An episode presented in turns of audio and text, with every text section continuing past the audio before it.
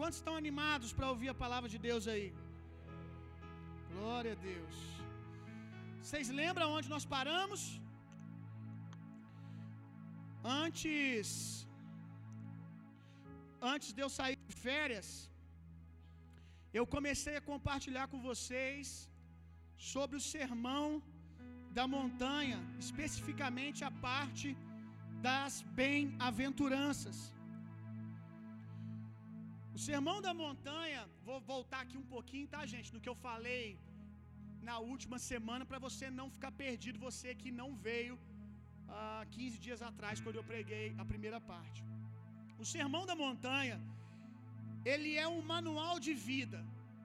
Todo mundo que quer ter uma vida plena, uma vida saudável, uma vida abundante, que manifesta o reino de Deus, precisa aprender e manifestar, aprender ali no Sermão do Monte, cada valor espiritual que Jesus ensina ali para que você tenha uma vida abundante. Pastor, é do interesse de Deus que eu tenha uma vida abundante? Com certeza. A Bíblia diz que Jesus veio para nos dar vida e vida com abundância, uma vida plena. O sermão da montanha, especificamente ali na parte das bem-aventuranças, é, é um manual de vida para quem quer desfrutar de uma vida saudável, mas também é a manifestação do padrão de Deus para qualquer nascido de novo. Todo mundo que nasceu de novo está apto a manifestar cada uma das bem-aventuranças que Jesus cita. Por quê? Porque as bem-aventuranças que Jesus cita, nada mais e nada menos é ele destrinchando a sua própria natureza, como ele é. E a Bíblia diz que, como ele é, hoje nós somos. Amém? Eu nasci em Cristo, então eu sou, eu tenho a mesma natureza que Cristo tem. Então eu posso funcionar exatamente como Cristo funcionava. E ele vai nos ensinar aqui como ele funcionava. Igualmente ele faz isso, as escrituras fazem isso, quando vão falar do fruto do espírito. O fruto do espírito não é a natureza de Jesus ou de um crente super desenvolvido. Vou dizer de novo, o fruto do Espírito não é apenas a natureza de Jesus ou de um crente super desenvolvido. O fruto do Espírito é a realidade que já está dentro de cada um de nós quando nós nascemos de novo. Cada um de nós tem aquele fruto, aquelas manifestações dentro de nós: paz, alegria, justiça, mansidão, domínio próprio. Tudo isso está aí dentro de você quando você nasceu de novo. Aí na semana passada nós falamos de quatro bem-aventuranças. Humilde de espírito. O que, é humilde de espírito? Resumindo, alguém que depende de Deus, que não faz dos seus feitos, dos seus braços, a sua força. Bem-aventurados que choram. Aprendemos que isso não indica que Deus deseja que a gente sofra. Deus deseja o nosso, Deus deseja o nosso bem. No entanto, o texto nos ensina que no meio da nossa dor, das nossas lágrimas, Deus nos visita e vira a mesa. Amém? Bem-aventurado os que têm fome e sede de justiça. Ensinamos que fome e sede de justiça é um desejo ardente pela justiça de Deus, que está lá revelado em 2 Coríntios 5:21, aquele que não conheceu o pecado, Deus o fez pecado por nós, para que nele fôssemos feitos a justiça de Deus. Um ardente clamor, um ardente desejo do nosso coração para recebermos e manifestarmos essa justiça. Mas também falamos que é uma justiça para com o outro. Um ardente desejo de manifestar justiça social, de dar ao outro aquilo que eu tenho recebido do Senhor. Bem-aventurado, para quem não sabe o que é bem-aventurado e perdeu, alegre, feliz. Felizes são, na verdade, eu falei que a gente falou quatro, né? Quase que eu repito o mesmo erro de novo. Semana passada eu achei que a gente tinha falado quatro. mas a gente falou só três. Se não me falha a memória, eu não ensinei para vocês sobre bem-aventurado os mansos. Quem percebeu isso? Que ficou faltando os mansos? Cinco pessoas estavam prestando atenção, né? O resto estava dormindo. Ficou faltando, então nós vamos começar por aqui. Bem-aventurado os mansos. Para quem não sabe aonde a gente está, a gente está em Mateus 5. As bem-aventuranças estão em Mateus 5, nos primeiros versos. Então abra sua Bíblia aí em Mateus 5. Bem-aventurados os mansos, porque eles herdarão a terra. O que, que é ser manso? Salmos 37. Abra sua Bíblia comigo lá em Salmos 37.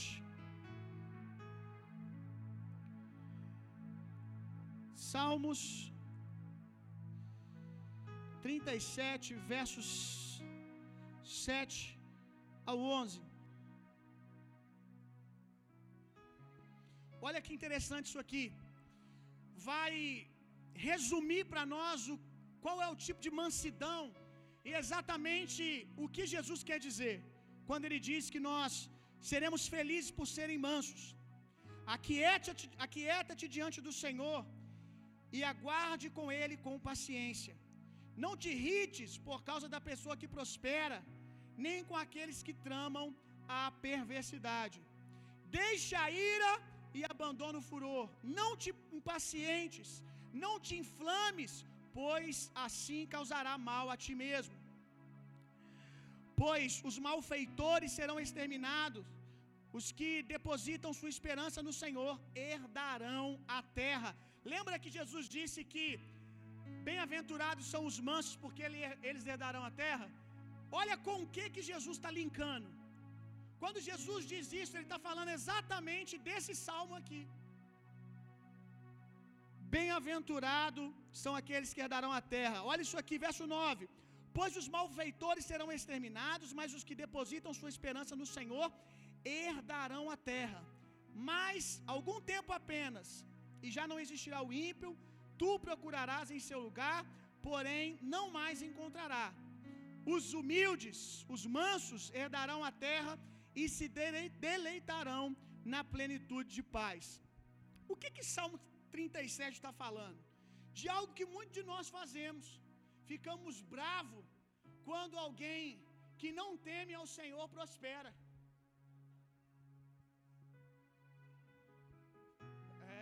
Vocês receberam aí, né? Vocês entenderam, né? O que que, lembrando que a citação de Jesus lá em Mateus 5 está fazendo referência ao Salmo 37. E no Salmo 37 está falando que o que, que, que o Salmo 37 está nos ensinando?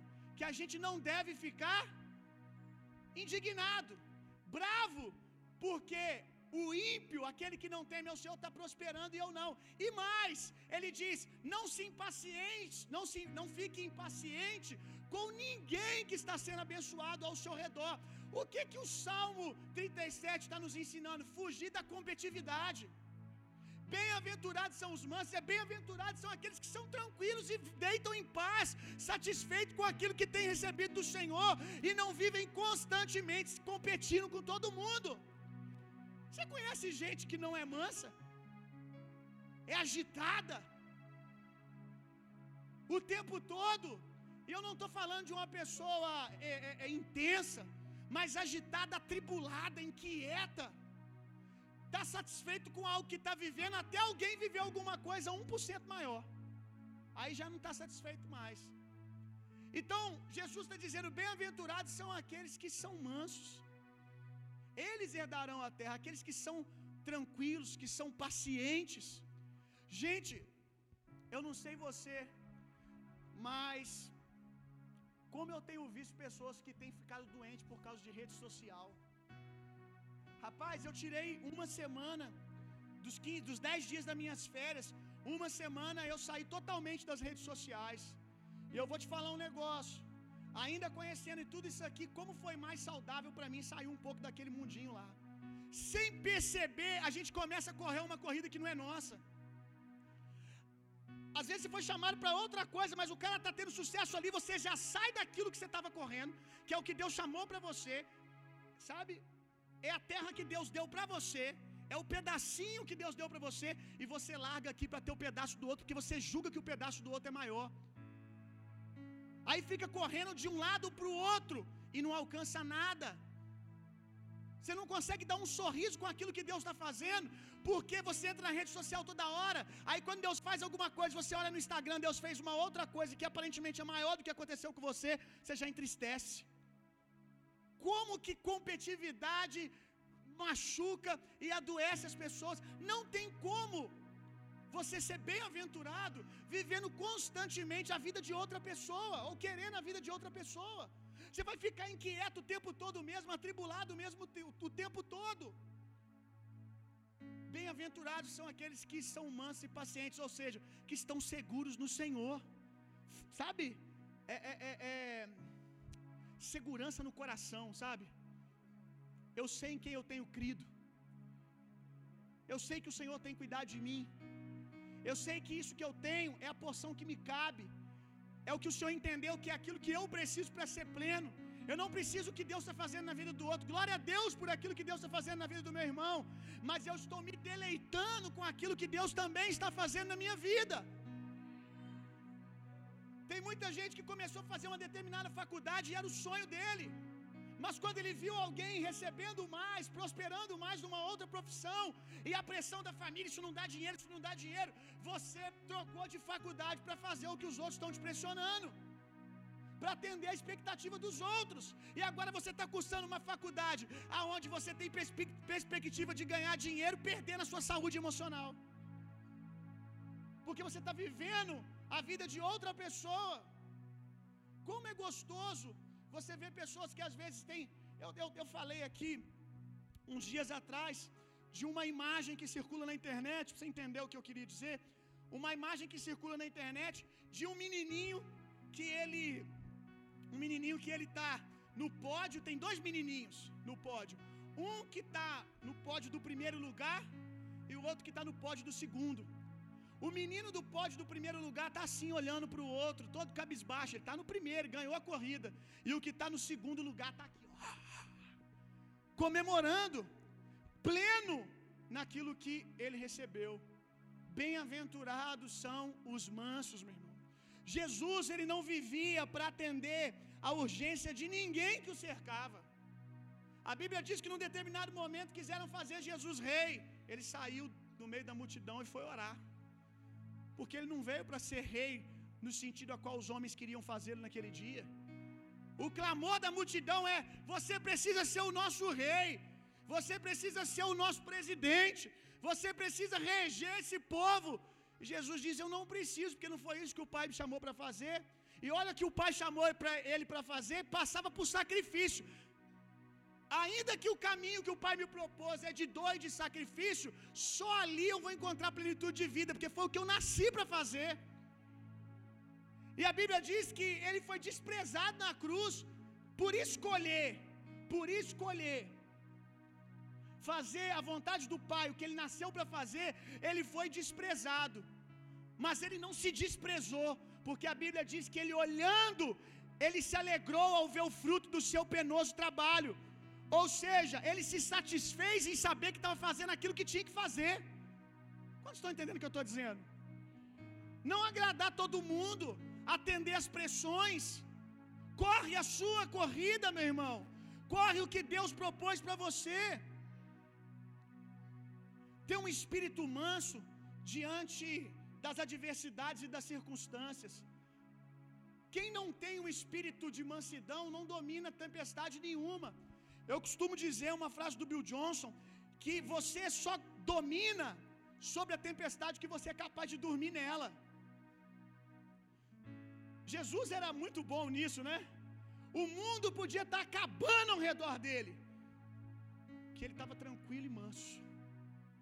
Convicção de quem é. Outra coisa que falta muito da nossa geração. Nossa geração vive uma crise de identidade absurda, por isso que a gente cai no outro problema, né?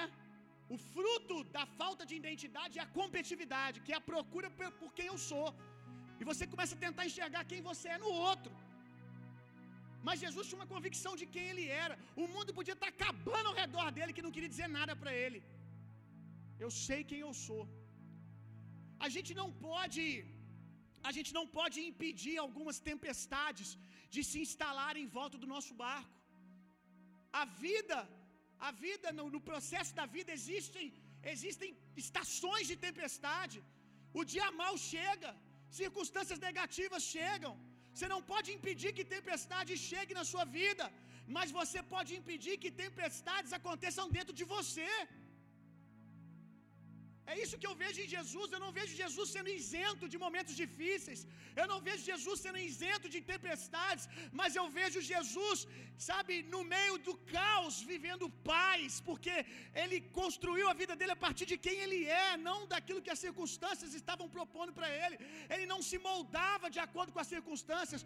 Pelo contrário, ele se posicionava em autoridade até que as circunstâncias se dobrassem à realidade que ele tinha dentro de si.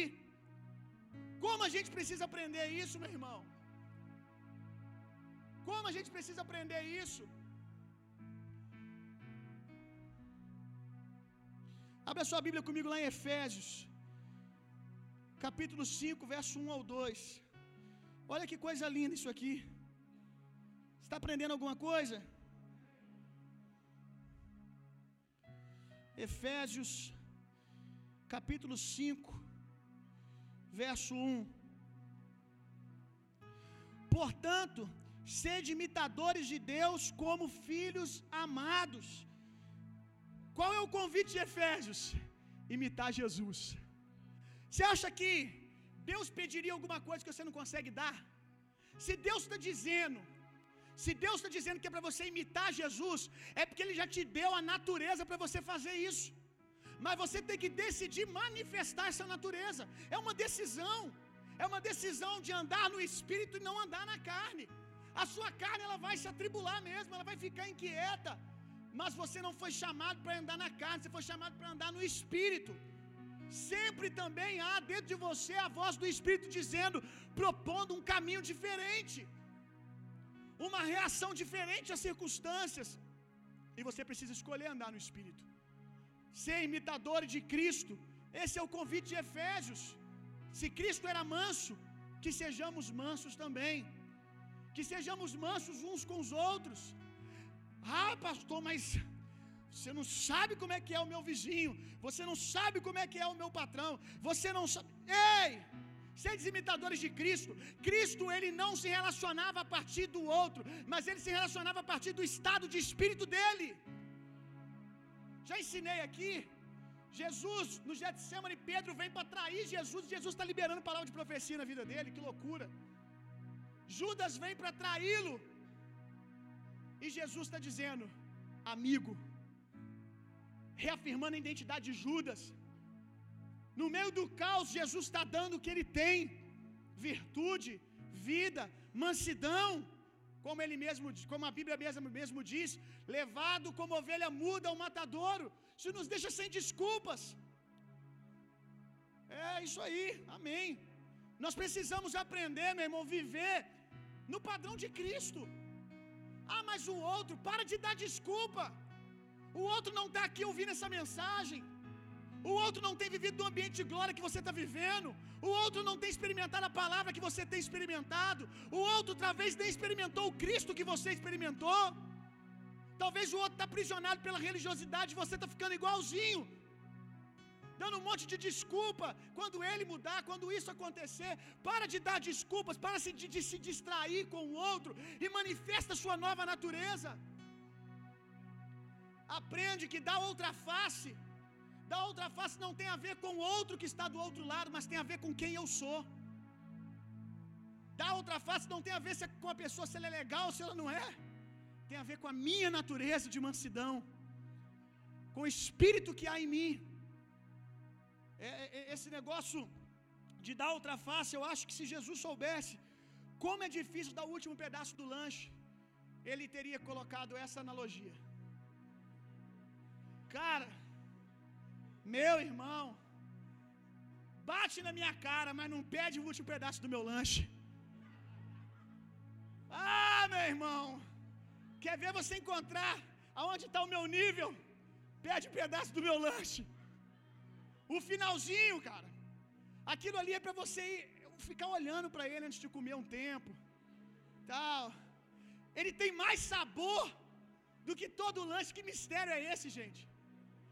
Você pode estar cheio empanturrado, mas no último pedaço ele tem uma delícia, ele tem é um manjar do céu aquilo, gente.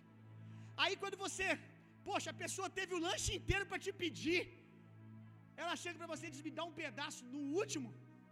Meu irmão, o ser humano que dá o último pedaço, ele é super desenvolvido. E eu quero aqui exaltar, exaltar a minha esposa.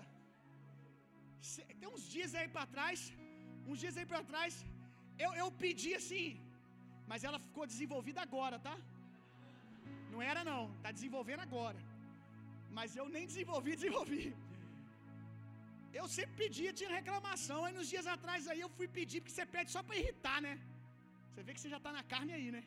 Você sabe que o outro não vai dar, mas você pede para irritar. Aí eu pedi ela, nossa, me dá esse último pedaço. Meu irmão, você tem que ver a serenidade que ela pegou e fez assim, ó. Não, não tinha julgamento nenhum no olhar dela. Rapaz, ela só estendeu.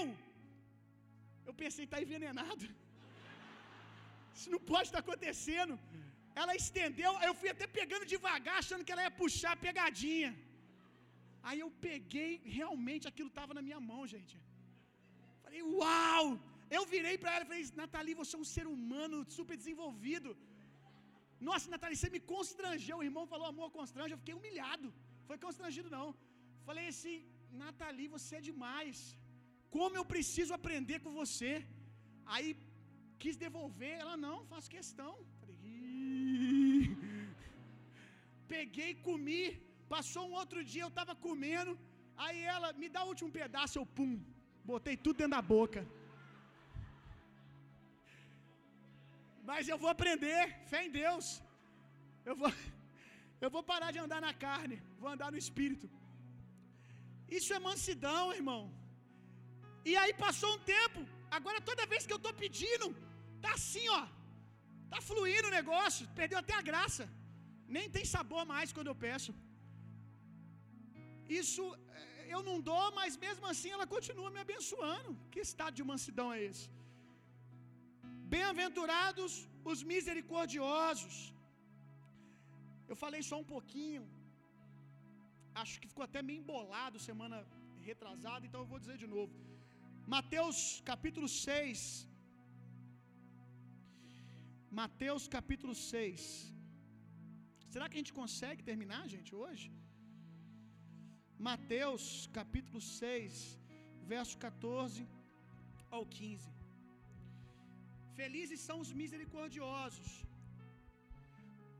pois se perdoardes aos homens as suas ofensas, assim também vosso Pai celeste vos perdoará. Entretanto, se não perdoardes aos homens, tampouco vosso Pai perdoará as vossas ofensas. Pesado isso, né, gente? Olha essa declaração de Jesus. Olha essa declaração de Jesus: que se você não perdoar os seus irmãos, você não vai ser perdoado pelo Pai. Pastor, mas salvação não é por obras, salvação é por fé, é por crer em Cristo Jesus. Mas que fé é essa que você diz ter? Como que você crê em perdão, você não libera perdão? O texto aqui não está dizendo que você vai ser salvo pelas suas obras. O texto aqui está dizendo que se você foi salvo, você tem habilidade de perdoar, meu irmão. Se você não consegue perdoar, eu quero te convidar a questionar a sua salvação.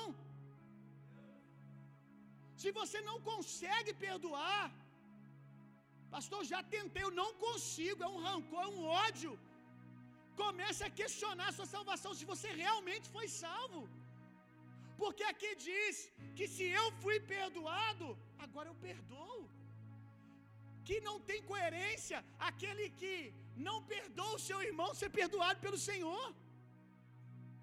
Deixa eu te ensinar uma coisa. Perdoar é uma obra divina. Perdoar é uma obra divina. Perdoar é mais poderoso, é mais incrível, é mais divino do que curar enfermos do que ressuscitar mortos. Eu vou te provar isso.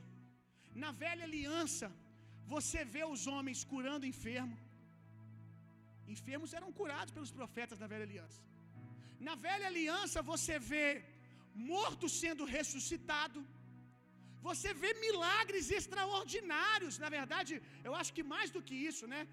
Na velha aliança você vê algo maior do que eu acho que é um morto ressuscitado. É um morto ressuscitar alguém. Que é o, o corpo já sem vida de Eliseu. Quando o cara cai morto dentro da cova, ele levanta. É um morto ressuscitando o outro. Que loucura, meu irmão. Está lá na velha aliança. Aí você vê os, os fariseus, eles não ficavam virado no giraia, transtornado, quando eles viam Jesus curar. Por quê? Porque outros profetas já tinham curado. Eles não ficavam virados no giraia, bravos, rangendo os dentes, quando Jesus ressuscitava, porque profetas já tinham feito isso. Mas quando Jesus disse: "Os seus pecados estão perdoados", os caras ficaram doido. Quando Jesus disse: "Os seus pecados estão perdoados", os cara pirou, ficou endemoniado de raiva. E eles disseram: "Só Deus pode perdoar pecados". Ponto para vocês, vocês acabaram de entender o que está acontecendo aqui. Eles ficam bravos porque Jesus perdoa. Aí eles dizem: só Deus pode fazer isso. Você não pode fazer isso. O que, que esse, essa, essa história está ensinando para nós? Que um atributo que outrora era dado só a Deus, agora é compartilhado esse dom com os homens. Nós também temos a capacidade de perdoar. Nós podemos livrar as pessoas das suas dívidas, dizendo: está tudo pago, vá em paz. A Bíblia diz que Jesus veio para declarar o ano do jubileu. Sabe o que é isso? O ano da liberação dos escravos. Ele disse: O Espírito do Senhor está sobre mim para libertar os cativos, para libertar os escravos, os endividados. E qual o Espírito que está sobre você? O mesmo Espírito que ungiu a Jesus é o Espírito que está em você. Como que você diz para mim que você não consegue perdoar? Ou o Espírito é mentiroso, ou o Espírito não está em você. O espírito que estava sobre Jesus não era primariamente para curar, não era primariamente para libertar oprimidos do diabo, era para dizer aos endividados: você está livre, você não tem mais nada comigo, pode ir em paz seguir a sua vida. Está tudo pago. Essa natureza está em nós, meu irmão. Você precisa aprender a perdoar. Quero ler um outro texto com você. Quero ler três textos, vamos bem rápido. 1 Pedro 3,7.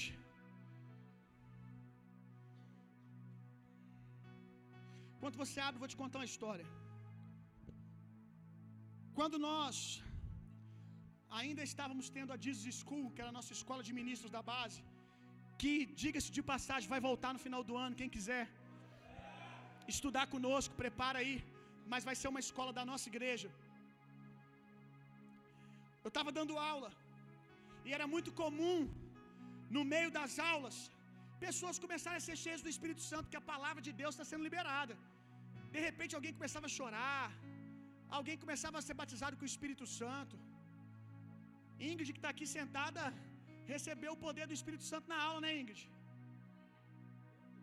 A Ingrid era católica, praticante ou não praticante, Ingrid?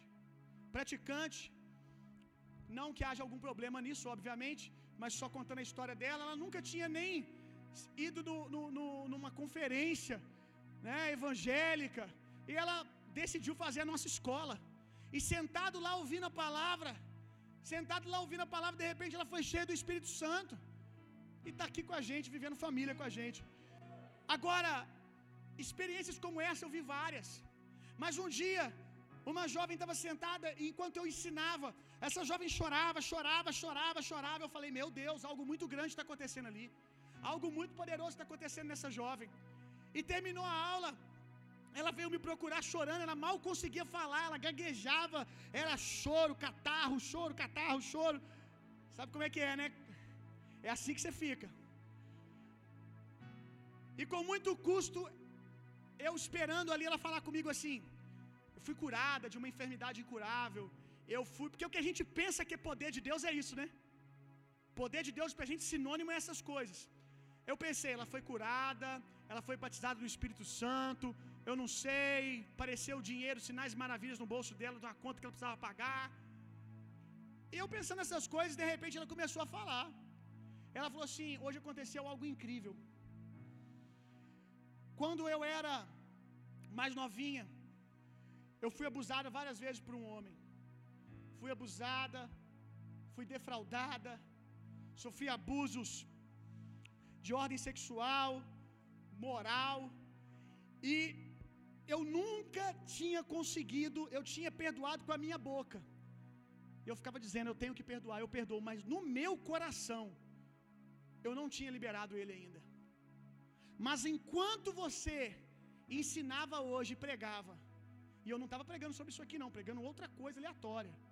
Enquanto você pregava e ensinava, veio um poder no meu coração e eu consegui liberar ele do meu coração. Eu estou livre de uma vez por todas. Eu abençoo ele aonde ele estiver. Eu quero sim que a justiça seja feita para que ele não faça o mesmo com outras pessoas, mas eu não desejo outro mal a ele. Eu desejo que ele conheça o Senhor, que ele tenha, que ele receba tudo que eu tenho recebido de Deus. Meu irmão, ela começou a liberar palavra na vida do cara, eu fiquei assim: só Deus pode fazer isso. Só aí eu entendi por que, que os caras ficavam bravos quando Jesus perdoava, porque é uma obra divina, meu irmão.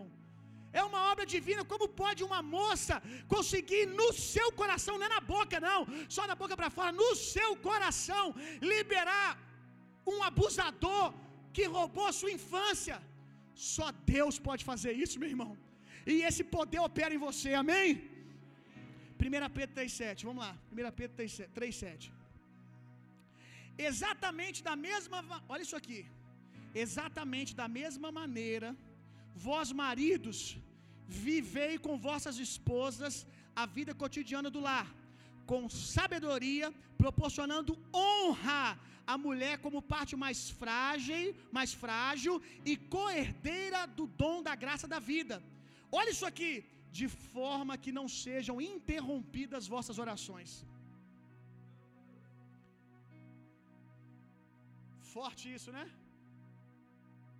Aqui está dizendo que Deus não ouve oração de homens que desonram as suas esposas. Obviamente, eu não estou falando de homens que estão na ignorância. Eu estou falando de homens que ele está pregando para crentes aqui, para cristãos que desonram as suas esposas. Aqui está dizendo: não adianta falar comigo, fale com a sua esposa primeiro. Se conserte com a sua esposa primeiro, depois você vem pagar de espiritual comigo. Isso é incrível. A didática de Deus é incrível. Por que, que Jesus faz isso? Porque a palavra nos ensina assim. Porque quantas vezes eu vi gente pagando de espiritual na igreja e a esposa dizendo: dentro de casa é um demônio. Eu já empurrei muito, muito homem nessa igreja aqui para dentro de casa. Não, não adianta você ir para a conferência. Ah, pastor, porque eu fui para a conferência. Não adianta você ir para a conferência. Não adianta você ficar no monte. Não adianta você fazer nada disso. Deus não está ouvindo as suas orações. Deus não está dando crédito ao que você está orando. Você precisa ir até a sua esposa e pedir perdão para ela. Você precisa aprender a honrar a sua esposa. Porque você é, você é a manifestação da graça de Deus na vida da sua esposa. Não viva de aparências, é isso que o texto está nos ensinando. A misericórdia que você tem recebido de sua esposa, ou foi assim que eu te tratei? Como se o Senhor estivesse dizendo, né? Porque a Bíblia diz: honre a tua esposa como Cristo, honra a igreja. Ou seja, do mesmo jeito que você tem recebido a misericórdia de Cristo, a graça de Cristo, dê a sua esposa. Então, tá ali duas horas orando. Para um pouquinho, volta. Te pedir perdão. Vamos começar de novo. Estava estressado, aconteceu isso, falei o que eu não devia, me posicionei da maneira errada. Agora você vai orar. Mas primeiro, pratica graça, estende misericórdia para a vida da tua esposa. E eu louvo a Deus, meu irmão, porque até agora, nenhum homem que eu empurrei de volta voltou do mesmo jeito. Todos eles voltam mais homem. Todos eles voltam mais homem de Deus. Porque tenho dito já tem um tempo. Não basta ser de Deus. Meninas, não casem com caras de Deus. Não caia nessa. Casem-se com homens de Deus. Só de Deus não é suficiente. Precisa ser homem de Deus. Porque ele pode ser de Deus, ou seja, ser de oração, ser de leitura da palavra, mas ser um moleque. Quanto a te proteger, assumir compromissos, caminhar com você, sonhar com você, a impulsionar você. Não case nem apenas com um homem, mas não é de Deus. Mas também não case apenas com um cara de Deus. Case-se com um homem de Deus. E a mesma coisa vale para os rapazes. Casem-se com mulheres de Deus. Não basta nascer só de Deus. Nossa, mas ela ora em línguas, que é uma maravilha. Pastor, tem que ver. Parece que os anjos estão em volta dela. Pastor, quando ela levanta a mão para orar, meu Deus, céus e terras alinhando o seu plano. Pastor, quando ela ora, você tem que ver. Pastor, o timbre da oração em línguas dela é diferente. Pastor, quando ela canta cânticos espirituais, uh, eu fico. Imagina isso cantando na minha casa todo dia quando eu acordar de manhã. Vai cantar, mas vai cantar com a boca fedendo. A história é outra. Hein? Acordar de manhã cantando. Aí você fala com ela, cala a boca. Melhor como se escovar o dente primeiro, depois nós fica no chaba. Irmão, ah, mas ela é tão espiritual, meu Deus, ela sabe tanto texto da Bíblia. Pergunta pro pai e pra mãe dela como é que ela é. É um bom caminho para você saber se ela é uma mulher de Deus ou só de Deus. Hebreus 12, 15.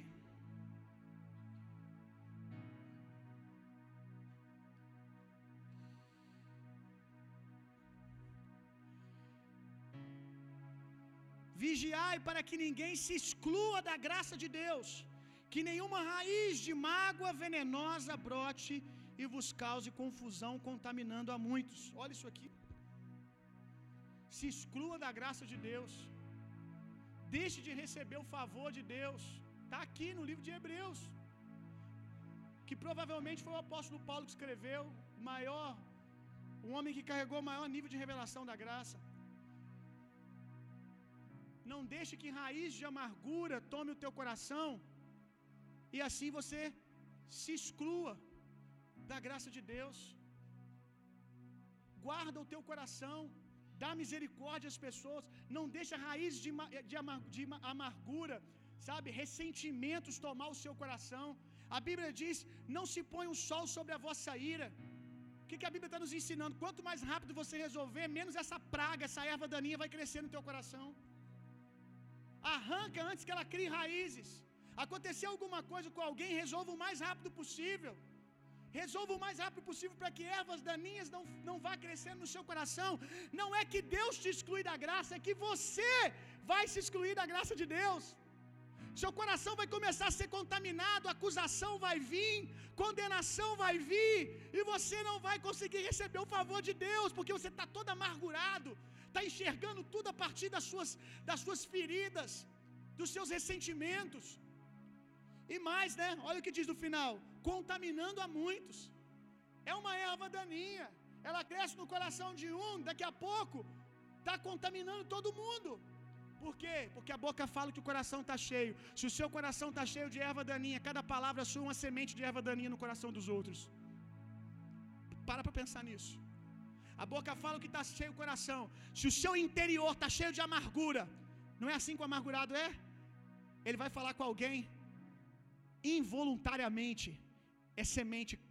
Se a outra pessoa não guardar o ouvido, ela sai dali. É, Fulano, pensando por esse ponto de vista, Fulano é assim mesmo. Nunca nem conversou com a pessoa. Nunca nem conversou. Ah, Fulano é assim mesmo, é. Aí fica aquilo ali germinando, matutando. É, pelo ângulo que a pessoa falou, né, o jeito que eu vi ele passando na rua tal. Nossa, a postagem dela no Instagram, é, é, realmente parece que ela é metida mesmo. Parece que ela é nojenta. Parece que ela não paga os outros. Igual outro. Olha as conclusões que vai chegando. Aí daqui a pouco esse aqui para. Ah, você sabe fulano? Pum, sementinha. E vai contaminando a todo mundo. Então, querido, você recebeu? Foi isso que você recebeu do Senhor? Não. O que você recebeu? Estende. Recebeu misericórdia? Estende misericórdia. Bem-aventurado os limpos de coração. Eu gosto da consequência do bem-aventurado, eles verão a Deus. Bem-aventurados limpos de coração, eles verão a Deus. Preste atenção nisso aqui. Mais uma vez, né? Pontuando. Nós não somos salvos pelas nossas obras. Não é porque você é limpo de coração que você vai ver a Deus. Você é limpo de coração porque você foi salvo. Daqui a pouco eu vou explicar melhor sobre isso, eu vou dar base para isso. Você é limpo, você pode ter um coração limpo porque você foi salvo, porque você foi restaurado. Eu amo essa expressão, a consequência do bem-aventurado verão a Deus, porque eu creio que aqui não está falando apenas de ver a Deus na eternidade. Felizes são os puros de coração, porque eles veem Deus em todo lugar. Deu para entender aqui? A Bíblia diz que para o homem puro tudo é puro. Bem-aventurados limpos de coração, porque eles vão ver a Deus em lugares que as pessoas não conseguem ver. Bem-aventurados puros de coração, porque aonde as pessoas estão vendo só desgraça e causa, ele consegue falar: Mas você não viu aquela rosa ali? Mas você não viu aquela pitadinha do favor de Deus que está ali? Ele consegue mudar a visão das pessoas, ele consegue trazer sempre a ótica das pessoas para a graça de Deus. Bem-aventurado, felizes são os limpos de coração, porque eles veem Deus toda hora. Enquanto tá vendo capeta em todo mundo, o outro vai, é do diabo, é do diabo. Ele, não, mas ele tem um negocinho de Deus nele, já reparou? Já reparou que ela tem um negócio, tem um negocinho de Deus ali? Eu acredito que Jesus está fazendo uma obra de redenção na vida daquela pessoa. Olha isso aqui. Não é um tracinho da natureza de Jesus? Que coisa linda, meu irmão. Já conviveu com gente que vê demônio até na pasta de dente? Não, isso aí, essa fase acabou, gente. Essa fase deu uma, deu uma amenizada. Mas quando aquele rapaz, aquele irmão nosso lá, meio atribulado, mas deve ser irmão, lançou aquela série de mensagens de imagem subliminar, ninguém teve sossego nessa terra mais, gente. Eu não pude usar uma camisa com paz no coração mais. O irmão lá, não sei o nome dele, não fala não. Não fala não. Deixa o irmão quieto. Ele deu uma aula lá no YouTube de imagem subliminar. Eu, eu ia para a igreja, ah, mas nessas rosas aí eu vi uma caveira. Rapaz, meu irmão. Aí eu vinha com outra camisa manchada. Nossa, tem uma imagem subliminar aí. Não tinha um filme que a gente podia assistir em paz. Olha como é que as coisas mudam. O Rei Leão, nessa época, acharam imagem subliminar, viram o capeta do Simba, viram tudo. Aí agora, Graças a Deus que nós estamos amadurecendo, né? Rei Leão. Aí, uma pregação atrás da outra, que bênção. Os nossos olhos estão melhores, amém? Eu vi gente fazer pregação no YouTube, lançar vídeo sobre o Rei Leão e Simba. É como Deus Pai e nós. Eu fiquei pensando, olha só quem nasceu nessa geração é muito é muito privilegiado. No meu tempo era do diabo, agora é de Deus. Vocês estão entendendo? Coração puro, a nossa geração está um pouquinho, um pouquinho amadurecida. Que tudo é do diabo, televisão é do capeta.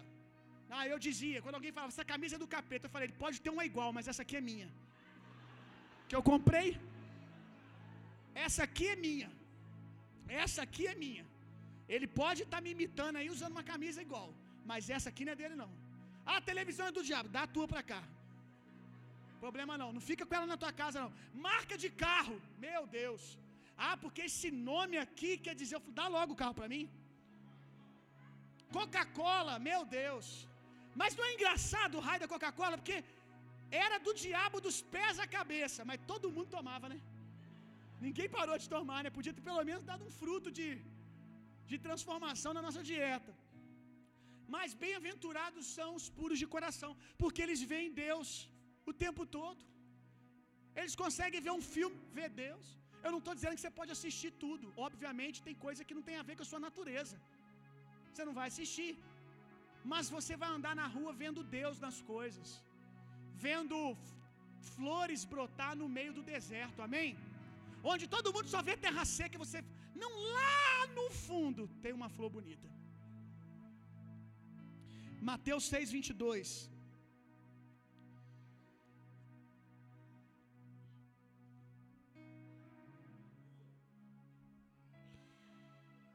Glória a Deus. Mateus 6, verso 22. Olha isso aqui. Só para dar base porque eu falei. Os olhos são a lâmpada do corpo. Portanto, se os teus olhos forem bons, todo o corpo será pleno de luz. Entenda uma coisa, você acha que você enxerga com esses olhos aí, com esse par de olhos que você tem e talvez usa até óculos. Você acha que você enxerga com isso aí. Mas antes você enxergar com esses olhos aí, você enxergou com os olhos do seu coração. Os olhos que nós realmente julgamos o mundo são os olhos do nosso coração. A prova disso que é possível duas pessoas estarem olhando para a mesma coisa e vendo coisas totalmente diferentes. Porque nós enxergamos, enxergamos o mundo através da perspectiva do nosso coração. Então, o que esse texto está dizendo é que se a fonte da, do rio for suja, todo o rio será contaminado. Se a fonte do rio lá na nascente, alguém contaminar aquela nascente, lá furar lá no fundo e contaminar, todo o rio vai ser contaminado. Que se os seus olhos estiverem manchados, você vai enxergar mancha em todo mundo.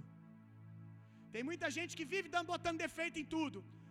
Tudo está errado, tudo está fora do lugar. Será que está tudo errado, todo mundo está errado ou seus óculos que estão arranhados? Já pensou em trocar os seus óculos? Já pensou em limpar o teu coração? Tirar as raízes de amargura que estão aí dentro? Mudar a sua perspectiva que você enxerga o mundo? Abrir mão das coisas ruins que aconteceram lá atrás e parar de enxergar o mundo a partir da sua última experiência negativa? Não é porque há 10 anos atrás aconteceu que está predestinado a acontecer sempre assim. Você não tem que enxergar o mundo a partir da sua experiência negativa de 10 anos atrás. Você tem que enxergar o mundo com bons olhos a partir do espírito do coração novo que Deus te deu. Abra sua Bíblia comigo lá em Ezequiel capítulo 36. É importante a gente ressaltar É importante a gente ressaltar que você só vai enxergar a vida pela perspectiva correta. Isso só é possível se você nascer de novo. Se você nascer de novo. Porque se você não se render a Cristo, que é nascer de novo, se você não se render a Cristo, você vai continuar enxergando o mundo sempre pelo seu coração carnal, sempre pela sua natureza pecaminosa e carnal. Se você quer mudar sua perspectiva, a perspectiva que você enxerga o mundo, a ação primária que você precisa ter é nascer de novo. Por quê? Porque quando eu me rendo a Cristo, o meu coração pecaminoso é retirado e eu recebo um coração novo. Eu não estou falando sobre aceitar uma religião, sobre congregar numa igreja evangélica, sobre congregar numa igreja católica. Eu não estou falando disso. Eu não estou falando sobre aceitar um pastor, um padre, sobre como um sacerdote sobre a sua vida. Eu estou dizendo que se você quiser enxergar o mundo pela perspectiva correta, você tem que se render a Cristo, não é a religião. Se render a Jesus, porque quando você confessar Jesus, o coração de Jesus vai nascer em você, e você vai receber um coração novo. Olha isso aqui. Ezequiel, no capítulo 36. Olha que coisa linda. Vê se nós não temos que amar a palavra de Deus. Ezequiel, capítulo 36, verso 26. E vos darei um novo coração e derramarei um espírito novo dentro de cada um de vós. Arrancarei de vós o coração de pedra e vos abençoarei com um coração de carne. E eis que depositarei o meu espírito no interior de cada pessoa e vos capacitarei para agires de acordo com as minhas leis e princípios. Tem que trocar o coração. Se não se rendeu a Cristo, nada disso aqui que eu falei vai ser possível. Porque tudo que eu ensinei até aqui só é possível para o homem nascido de novo. Senão você vai fazer muita força e não vai conseguir ter resultado. Tudo isso aqui só é possível para quem decide nascer de novo. E tendo nascido de novo, agora decida andar no espírito e abandone a velha vida. Abandone a natureza carnal e ande segundo a vida no espírito que você recebeu em Jesus. Amém? Depois que eu me rendi a Cristo, recebi um novo coração. Qual é a minha missão agora? A Bíblia diz: guarde o teu coração, porque é dele que provém as fontes da vida. Você que já nasceu de novo, você não tem que fazer força para ter um novo coração. Você só tem que proteger o seu. E eu botei a mão no ouvido propositalmente. Você só tem que proteger o seu coração, o seu interior de raiz de amargura. Esse é o seu desafio. Amém? Vamos lá, vamos continuar. Bem-aventurados pacificadores.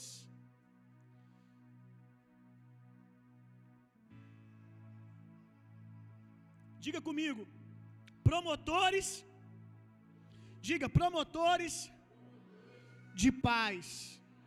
Glória a Deus. Isso que é ser um pacificador. Não é apenas ter paz para si, mas é manifestar isso na vida das pessoas ao seu redor. Tem dois tipos, dois níveis de paz: paz com Deus e paz com os outros. Se você não tiver paz com Deus, quer nascer de novo e entender, né, que isso aconteceu também,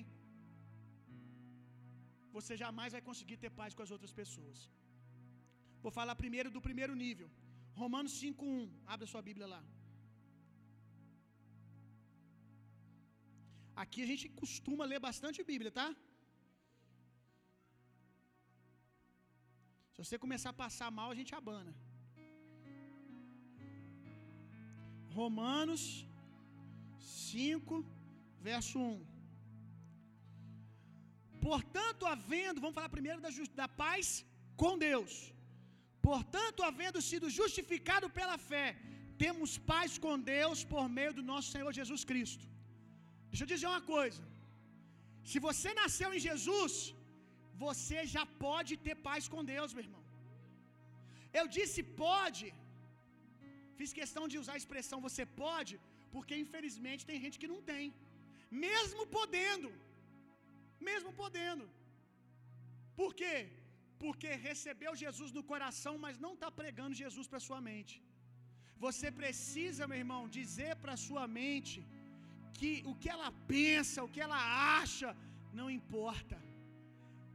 Você tem paz com Deus por meio de Cristo Jesus. Deus não está te procurando para dar uma cajadada na sua cabeça. Deus não está te perseguindo para ferir você. Deus está te amando. Deus quer te abençoar. Deus quer que você cresça no Senhor, que você seja abençoado com uma vida abundante. É isso que Deus deseja para você. Você está em paz com Deus. Deus não está com raiva de você. Deus está em paz com você, não por causa das suas obras, por causa de Cristo. É por isso que não adianta você ter boas ou más obras, Deus não vai te amar mais ou menos. Prazer é outra coisa. Já ensinei isso aqui um tempo atrás. Ter prazer num filho é outra coisa. Eu posso amar o meu filho todos os dias, mas tem um dia que eu tenho prazer pelo fato dele ter acertado, obedecido, cumprido o propósito dele. Existem níveis de prazer. Existe o prazer que eu tenho no meu filho, na natureza dele ser meu filho, e existe o prazer que eu tenho por ele estar cumprindo o propósito dele. E é o que falta no dia que ele me desobedece, que ele me desonra. Meu menino é muito pequenininho para isso. Mas no dia que o meu filho cometer algum deslize, eu vou dizer para ele: o pai te ama, mas isso está errado. Significa que eu não amo? Não. Significa que eu não tive prazer no dedo que ele botou na tomada. Quantos entenderam o que eu disse? E é assim também com Deus. Mas Deus vai amar você menos ou mais pela sua quantidade de acerto. Eu estou orando muito, agora eu posso ter paz com Deus. Meu irmão, você não teve paz por causa das suas obras, você teve paz por causa da obra de Cristo. Então, tendo boas obras ou más obras, Deus te ama no mesmo nível. Deus te ama no mesmo nível. Você pode ter paz com Deus. Amém? Seu relacionamento com Deus está pacificado. Deus não está em guerra com você. Você não é mais inimigo de Deus por causa de Jesus. 2 Coríntios 5,19. A gente já até citou ele hoje. Eu sugiro que você decore esse texto, que eu falo ele muito. 2 Coríntios 5, 19 ao 21. Pois Deus estava em Cristo reconciliando consigo mesmo o mundo, não levando em conta as tuas transgressões dos seres, as transgressões dos seres humanos, e nos encarregou a mensagem da reconciliação. Esse versículo aqui, esses três versículos é perfeito, porque ele resume, esses três versículos resumem pacificação com Deus e a pacificação com os homens. Olha isso aqui. Porque eu fui pacificado com Deus, ele me deu um trabalho, um ministério. Qual? Agora apregoar isso aos homens. Dizer para as pessoas que elas também não precisam mais ser inimigas de Deus, que elas podem se render a Cristo e terem suas vidas transformadas. Pois Deus estava em Cristo reconciliando consigo mesmo o mundo, não levando em conta as transgressões dos seres humanos, e nos encarregou da mensagem da reconciliação. Portanto, somos embaixadores de Cristo, como se Deus vos encorajasse por nosso intermédio. Isso aqui é muito lindo. Você tem encorajado as pessoas, meu irmão? A sua vida tem encorajado as pessoas? Olha o nosso ministério. Deus nos usa para encorajar as pessoas.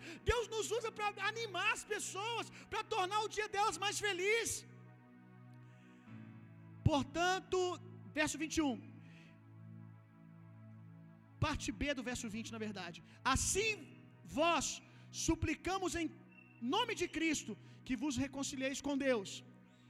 Deus fez daquele que não tinha pecado algum a oferta por todos os nossos pecados, a fim de que nele nos tornássemos a justiça de Deus. Aqui está nos ensinando que assim como nós recebemos paz, nós precisamos apregoar essa paz para as pessoas. Deixa eu dizer uma coisa para você. Não, não é muito proveitoso, não dá muito resultado você ficar dizendo para as pessoas que porque elas pecam elas vão para o inferno. Elas já sabem disso. Não é boas novas. Não é evangelho de boas notícias isso. Existe algo mais eficaz do que o medo para você usar no evangelismo. Existe algo mais eficaz do que você ficar dizendo para fulano: "Ah, porque você faz isso, você vai para o inferno. Ah, porque você faz aquilo, você vai para o inferno. Olha, dá um jeito." Existe algo mais eficaz que o medo. A Bíblia diz que há um sentimento maior que o medo, e o sentimento maior que o medo é o amor. Você pode dizer para as pessoas que elas precisam de Cristo, sem começar dizendo que elas estão indo para o inferno. Você pode dizer: Você sabia que Cristo Jesus morreu para que você tenha uma vida e uma vida abundante? Você sabia que você não precisa viver esse pedacinho de inferno que você está vivendo aqui agora? Você sabia que Cristo Jesus tornou, tornou possível você entrar no reino de Deus e desfrutar dele aqui agora? Você pode encorajar as pessoas a ter Cristo, meu irmão. Você não precisa ficar dizendo que elas vão para o inferno, você pode dizer que elas podem ir para o céu. Aleluia. Filipenses capítulo 4, verso 2. Essa história é muito interessante. Filipenses capítulo 4, verso 2. Olha a súplica do apóstolo Paulo.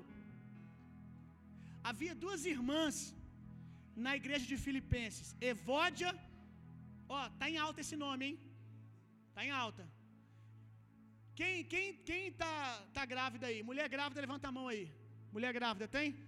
Ó, mais alguém além, além dela? Mais alguma grávida? Levanta a mão bem alto. Não? Vai ser você mesmo. Dois nomes que estão em alta, hein? Evódia e Síndique. Eu gosto mais de Evódia. Sabe? Me lembro de um negócio poderoso, sim. Evódia é um bom nome.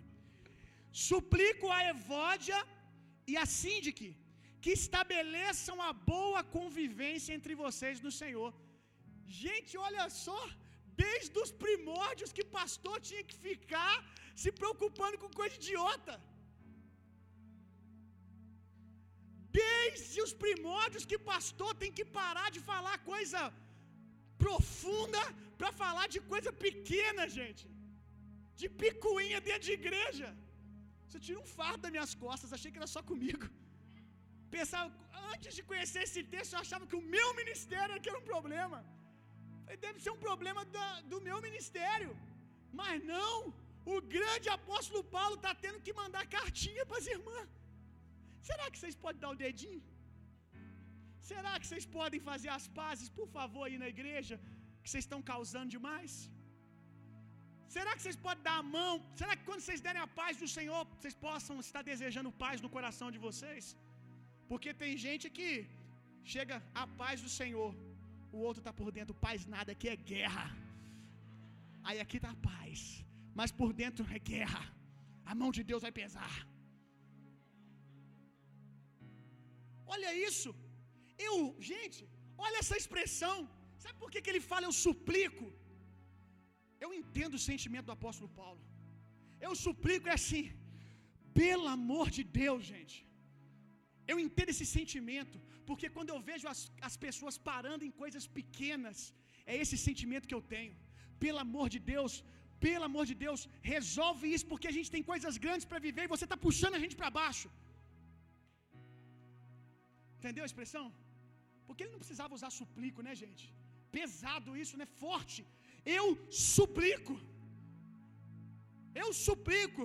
Por favor, eu imploro. E eu, como pastor, tem hora que tenho vontade de sacudir algumas pessoas.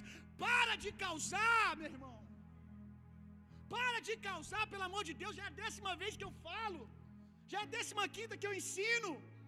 Para, porque tem coisas maiores para a gente viver em Deus. Você está e você está caindo em princípios básicos. Enquanto já era para a gente estar tá discutindo do que está no terceiro céu, sabe? De coisas profundas. Então você que fica com essas bobeirinhas, você está, sabe, segurando a igreja porque você carrega algo, meu irmão, que a gente precisa, e a sua irmã, o seu irmão que você está brigado também. Aí o quebra-cabeça não encaixa. O corpo não encaixa, porque você pode se encaixar com qualquer um, menos com o Caio do, do teclado. Se precisar servir o Senhor junto com ele, misericórdia, sai para lá. Você acha que isso não acontece? Acontecia lá no apóstolo Paulo, em Filipenses, não vai acontecer com a gente. Estabeleçam, restabeleçam a boa convivência no Senhor. O que, que Ele está nos ensinando, meu irmão? O que, que Ele está nos ensinando? Pacifiquem, meu pacifiquem, sejam promotores de paz. Eu sonho para que cada cristão dessa casa seja um promotor de paz, que qualquer treta que chegue em você morre. Chegou em você, não porque fulano é assim que eu não sei o que é lá, aí você tem toda a natureza de Jesus, né? Você não tem apenas a pacificação, mas você tem um coração puro. Aí a pessoa chega e fala: Não, você já olhou por esse ângulo. Não, você já pensou que talvez não foi isso que ela quis dizer? Você já pensou que ela estava num péssimo dia? Deixa eu te ensinar uma coisa. Tem muita gente. Uma vez eu vi, eu vi o Quiz Volonton da Bethel. Ele estava ensinando e ele falou algo muito precioso. Ele disse assim: Um dia, uma mulher abriu ali o meu inbox do Instagram e a mulher começou a reclamar da igreja. Ela xingava, xingava, xingava, xingava, xingava, reclamava de tudo. No primeiro momento eu pensei e vim quente exortando ela. Chegar firme. Mas num determinado momento o Espírito Santo falou no meu coração: ela só está pedindo socorro e não sabe como. Profundo isso, meu irmão. Profundo isso. Ela só está pedindo socorro e não sabe. Isso aqui não é uma desculpa também para você ficar, né? Na ladainha. Amém? Muda. Amém? amadureça, transforme-se. Agora, tem muitas vezes que às vezes você entra no meu gabinete a pessoa começa. Se você deixar ela falar mais dois minutos, ela começa a chorar. Por quê? Ela só está pedindo socorro. Eu não estou aguentando, nem eu. Eu não estou aguentando a pessoa que eu estou me tornando. Me ajuda. A gente precisa de gente assim. Você já pensou que talvez ela está precisando de ajuda? Você já pensou que talvez ela precisa ela nunca viu alguém que ela bateu. Às vezes ela bate em todo mundo, porque um dia bateu nela lá atrás. Mas ela nunca viu alguém que, que ela bate virar para ela ou para ele e dizer: Posso te dar um abraço? Sei, gente, que não é fácil. Na força do seu braço é pior, é impossível. Mas na sua nova criatura em Cristo Jesus, mamão com açúcar. Amém? Eu preciso que vocês sejam pacificadores no trabalho do gente. Tem um nível de discipulado que só acontece no voluntariado. Quando as pessoas entram no ministério. Porque é trabalhando que as pessoas se esbarram, né? É trabalhando que você fica estressado. Às vezes não é com a pessoa, é com o negócio que não está dando certo. É com o fulano que chega atrasado. Então é no trabalho que a gente fica vibrante, né? No sentido que eu estou dizendo, você está entendendo, né? Que você fica eufórico. Aí você está ali trabalhando, de repente alguém te esbarra de um jeito que você não gosta, aí você fala uma besteira, ou alguém te chama atenção, você fica bravo, que aí você começa a ver que algumas áreas da sua vida a carne ainda está tendo domínio. Então existe um nível de discipulado que só acontece no ministério. Aí eu preciso que os voluntários mais maduros, amém? Você que é forte, a Bíblia diz: você que é forte, suporte os mais fracos, tenha paciência, se doa pelos mais fracos, seja pacificador. Quando você vê alguém assim, irmão, respira, respira, conta até 10. Agora me dá um abraço. Aê, tá mais calma. Pacificador. Chega para falar mal do líder, escola de voluntários, vocês já passaram, vocês sabem como é que é, né? Que faz, né? Mas só para relembrar, chega para falar mal do líder, fala com ele, você já pensou o que é ser líder, cara? Ele também tem um dia ruim. Ele também, depois com calma, você procura ele fala que não gostou do jeito que ele falou com você, que ele estressou, falou, falou do jeito que não foi legal. Mas estende graça e misericórdia, porque deve ser muito difícil aguentar um monte de gente igual a gente.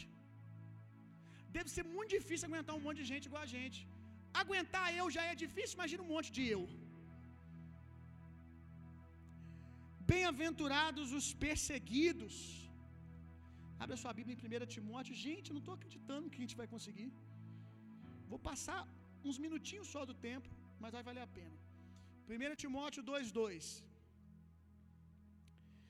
Bem-aventurados os perseguidos. Jesus não está dizendo aqui para nós, gente, que ele planejou que a gente fosse perseguido. Que feliz só é feliz quem é perseguido. Não é isso que Jesus está dizendo. Mas ele está nos alertando que o nosso envolvimento com o reino de Deus pode vir a trazer perseguição. E que se isso acontecer, você não vai deixar de ser feliz, porque existe uma porção de alegria para esses que passam por perseguição. 1 Timóteo 2,2 Eu vou te provar que ele não pode estar tá dizendo que todo mundo tem que ser perseguido, porque eu já vi gente ensinar isso. Você, se você é nascido de novo, você tem que sofrer perseguição. Olha isso aqui. Espera aí que molhou.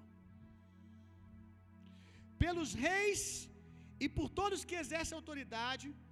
Isso aqui está falando de oração. Ore pelos reis e por todos que exercem autoridade, para que tenhamos uma vida tranquila e pacífica, com toda piedade e dignidade. Faria sentido o apóstolo Paulo estar tá orando, está ensinando Timóteo a orar pelos governantes para eles terem tranquilidade, paz e não perseguição, se fosse para todo mundo ser perseguido? Deu para entender, gente? Vamos lá, volta aqui. O apóstolo Paulo está ensinando a Timóteo a orar para que os reis governem bem e a igreja não seja perseguida, para que a igreja tenha paz. Qual é o plano de Deus? Pleno, que a igreja tenha paz. Mas isso acontece sempre? Não. Mas qual é o plano perfeito de Deus? Que nós oramos, oremos para que cesse a perseguição. Senão nós não vamos orar para ter paz lá no Oriente Médio, na China, na igreja perseguida. Nós vamos dizer: persegue mais e persegue nós também, para a gente ser feliz. Isso é só do masoquismo. Agora, existe um nível de alegria, de premiação para aqueles que são perseguidos? Existe. Na nossa, na nossa nação, a gente não sofre, antes de eu falar da, do, da premiação da perseguição, Na nossa nação existe níveis de perseguição como tem na China, como tem em países orientais, como tem no Oriente Médio. Existem níveis de perseguição aqui no Brasil assim? Não. Aqui você pode cultuar Jesus, ninguém vai entrar aqui com uma arma dando tiro em todo mundo. Aqui você não tem que esconder a sua Bíblia, você pode andar com ela tranquilo debaixo do seu braço. Já foi o tempo que você virava chacota, hoje nem isso você vira mais. Você tem essa liberdade. Então nós não temos esse nível de perseguição aqui. Aí um dia um jovem me perguntou, pastor, mas a gente não deveria ter uma vida mais pesada, a gente não tem perseguição aqui no Brasil, a gente tem uma vida muito leve. É justo a gente orar para que Deus nos abençoe. É justo, e talvez você já se questionou isso. É justo a gente orar para que Deus abençoe as minhas finanças, para que Deus abençoe a minha saúde, para que Deus abençoe a minha família, a paz do meu lar. Se os meus irmãos estão sendo perseguidos lá do outro lado, é justo orar por isso? Tem certeza que gente aqui já se questionou. E ele me perguntou isso. E eu disse para ele: aonde você nasceu? Você nasceu aqui. Você não nasceu lá. Se você nasceu aqui, o que, que você tem que fazer? Qual é o seu papel? Por exemplo, com relação a orar por finanças. Ah, porque lá na igreja eles não tem, lá na igreja perseguido não tem nem pão para comer, e aqui a gente está orando para que Deus abençoe as nossas finanças. Errado isso. Não. Errado é você não orar. Você deve orar para que Deus te prospere, para que você possa fortalecer a igreja lá. Agora, o que não pode é o que a gente vê. Quando Deus abençoa, as pessoas se contaminam com as bênçãos e esquecem da igreja perseguida. Então, o problema aqui não é Deus abençoar a igreja não perseguida aqui no Brasil, é a igreja aqui do Brasil não ter um coração missionário e abençoador. Não tem que parar de orar para que Deus abençoe nossas finanças, não. A gente tem que se converter com relação a essas coisas. E parar de ficar pegando tudo que a gente tem é só pra gente, é só pra gente. Se você está aqui, você pode ter paz. Tenha paz por eles que não têm e ore por eles. Ore por eles, abençoe eles. Viva a vida, porque todo missionário, eu já rodei bastante por aí e já ouvi muitos missionários de igreja perseguida pregar no Brasil.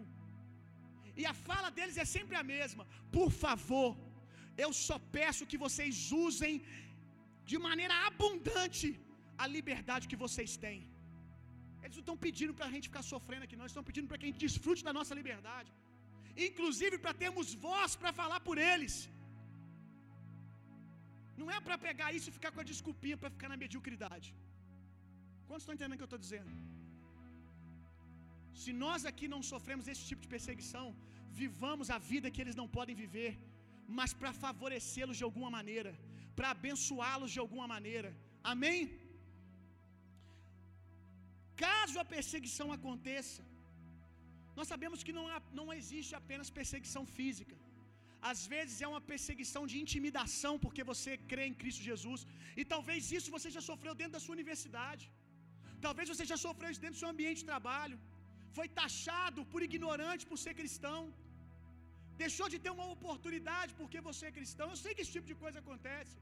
Talvez você venha de uma família muito tradicional em, em, em alguma religião. E quando você se converteu ao evangelho, a família virou as costas para você. Eu sei que esse nível de perseguição acontece.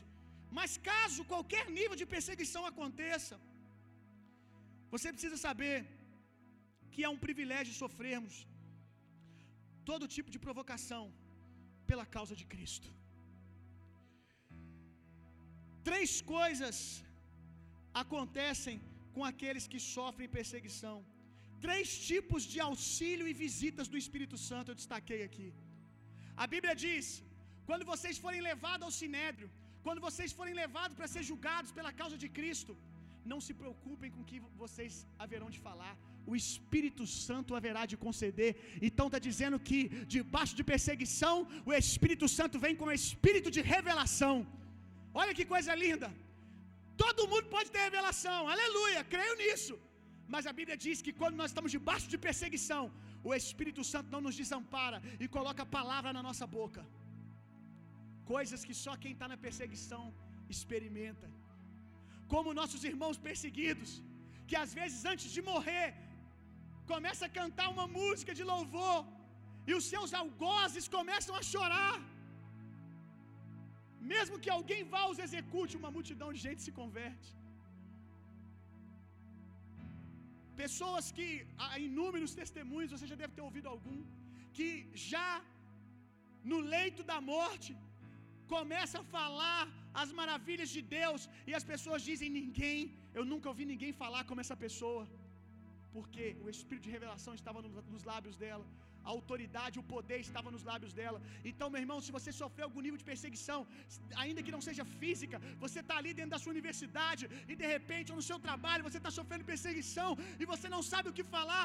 Eu oro para que você aprenda a ouvir o Espírito Santo e você vai liberar uma palavra de revelação que vai calar todo mundo. Há momentos que você vai aprender e vai ouvir o Espírito Santo dizer: hoje não. É preciso essa sensibilidade também. Hoje não. Hoje Fique em silêncio.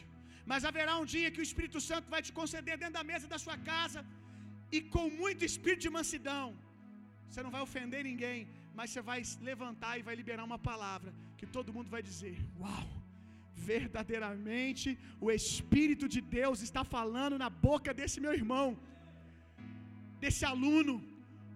O Espírito de Deus, eu já tive aqui na igreja, jovem, que estava sofrendo pressão dentro da universidade, e enquanto ele estava ali tendo aula, teve um uma palavra de conhecimento para o professor que sempre o espizinhava. Chegou no final da aula, professor, na verdade uma professora, professora, posso falar com a senhora? Sou filha de Deus. E enquanto você dava aula, eu vi uma situação assim, assim, assim, assado, faz sentido para você. E a professora começou a chorar. Espírito de revelação, quebrantada e reconheceu Deus na vida dessa jovem. Olha que coisa linda, meu irmão. Outra coisa que acontece: livramento.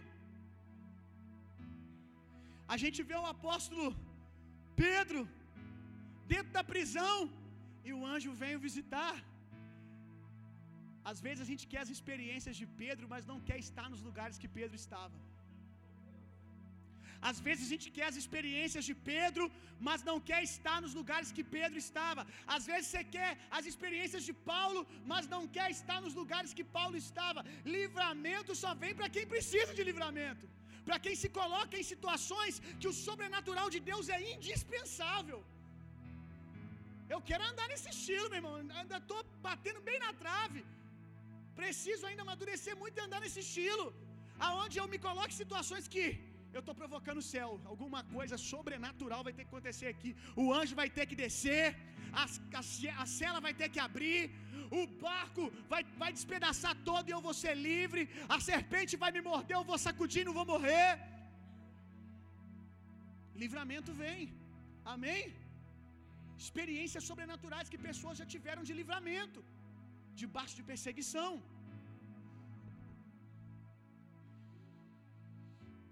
Experiências de poder. Acabei falando uma aqui que foi a palavra de conhecimento. De repente, no meio da perseguição, você começa a orar e pessoas começam a ser cheias do Espírito Santo. Deixa eu dizer uma coisa para você. Um dia eu estava na praça, eu estava na praça pregando, e o Espírito Santo falou comigo assim: tem uma pessoa aqui que ela diz no coração dela que ela é ateu e ela não crê em nada do que você está falando aqui, e ela está contrariando tudo que você está falando na mente dela. Você está falando, ela está dizendo, balela. Eu tinha orado pelos doentes, tinha orado por pessoas enfermas e pessoas tinham sido curadas. E o Espírito Santo falou comigo. Ela está na mente dela dizendo, tudo mentira, tudo teatrinho. Aí o Espírito Santo falou comigo: chame ela aqui na frente. Chame ela aqui na frente.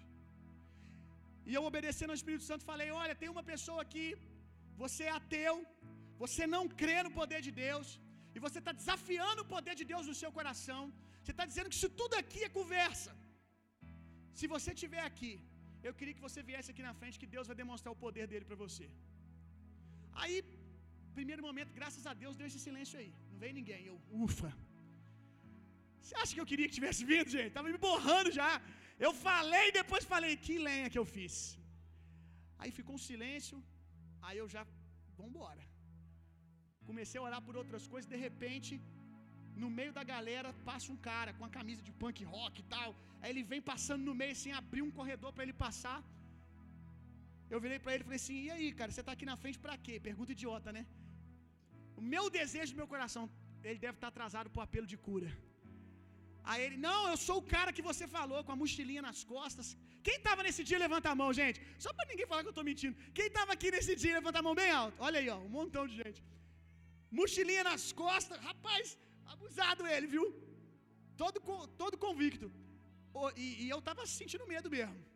Aí ele veio e falou assim: Não, eu sou o cara que você falou. Eu não creio em nada disso que está acontecendo aqui. Para mim, isso aqui é tudo conversa. E ele começou a falar, eu por dentro, cala a boca, cara, tá, minha fé está baixando. Aí eu falei com ele assim: Posso orar por você? Aí ele disse: Com deboche. Pode? Ah, rapaz. Pode. Aí eu botei a mão no coração dele. Falei: Posso botar a mão no teu coração? Você pode curvar sua cabeça, fechar o seu olho se possível. Aí ele baixou a cabeça. Eu botei a mão no coração dele.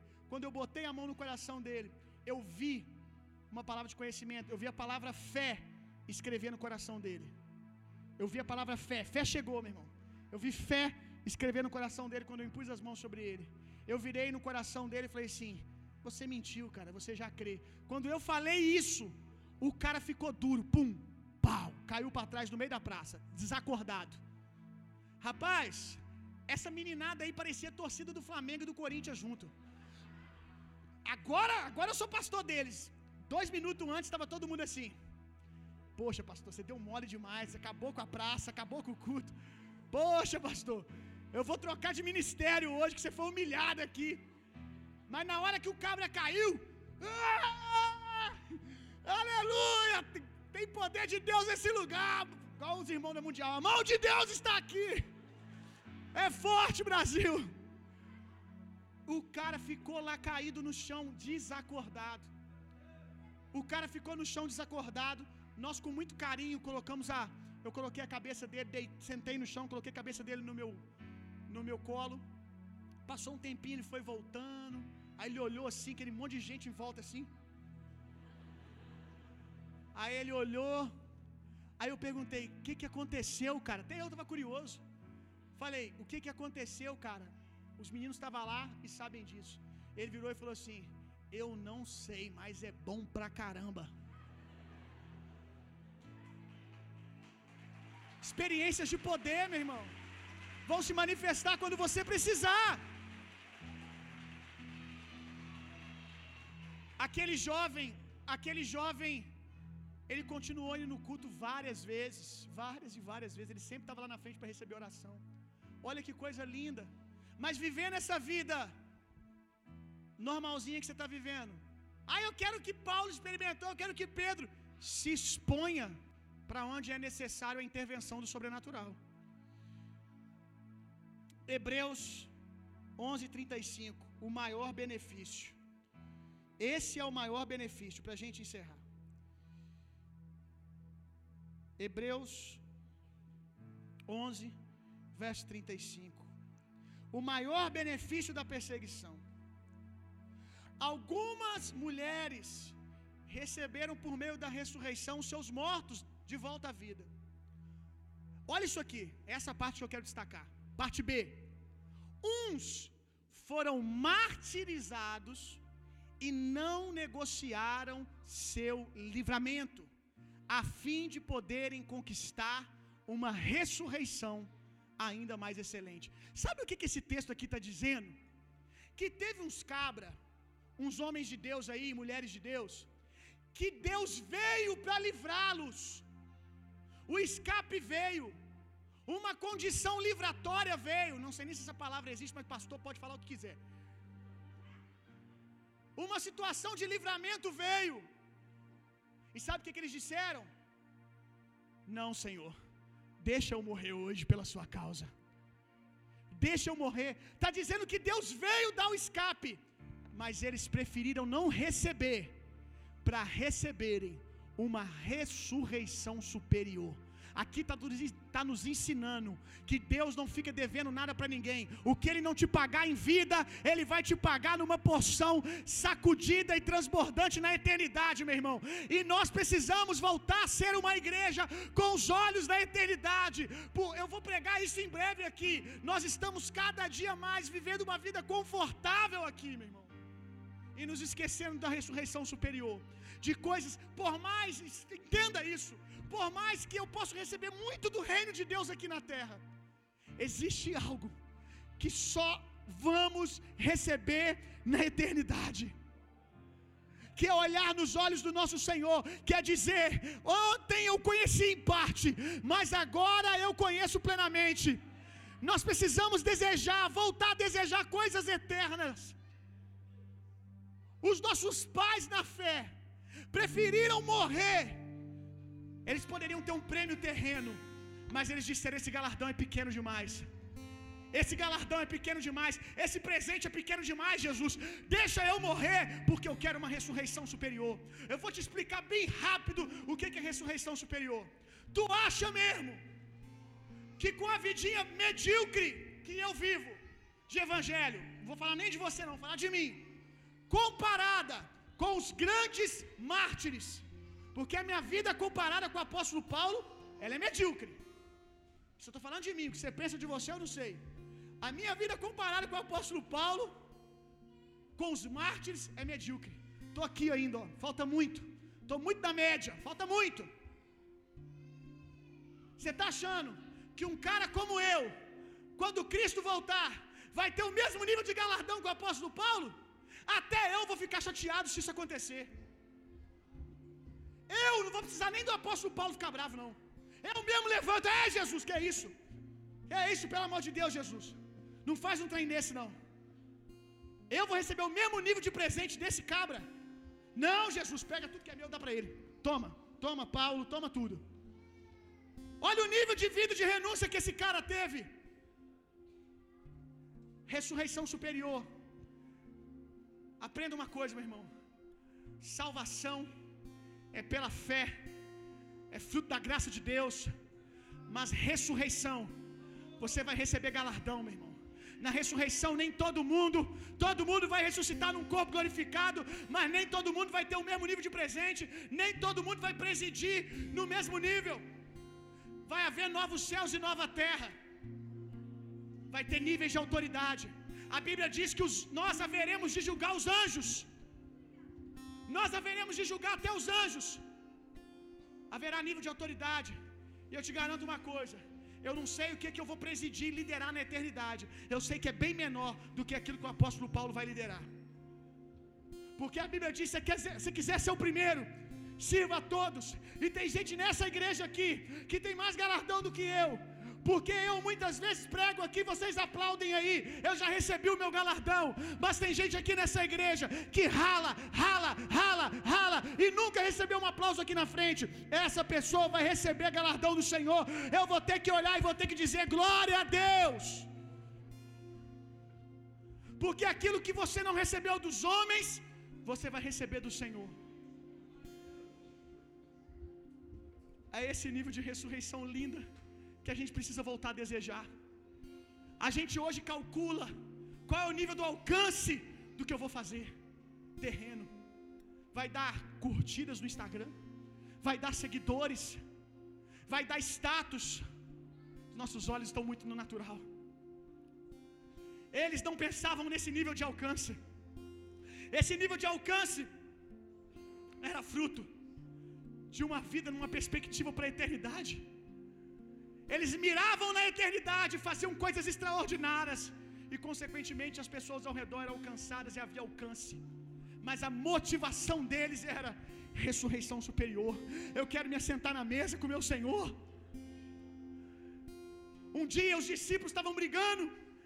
Ai, quem, quem vai sentar do lado dele? Sou eu, sou eu. Não, sou eu. E as mães discutindo um lugar de privilégio para os seus filhos. Mãe é mãe desde sempre também. Mãe, o meu filho é mais bonito que todo mundo, meu filho é mais ungido que todo mundo, meu filho.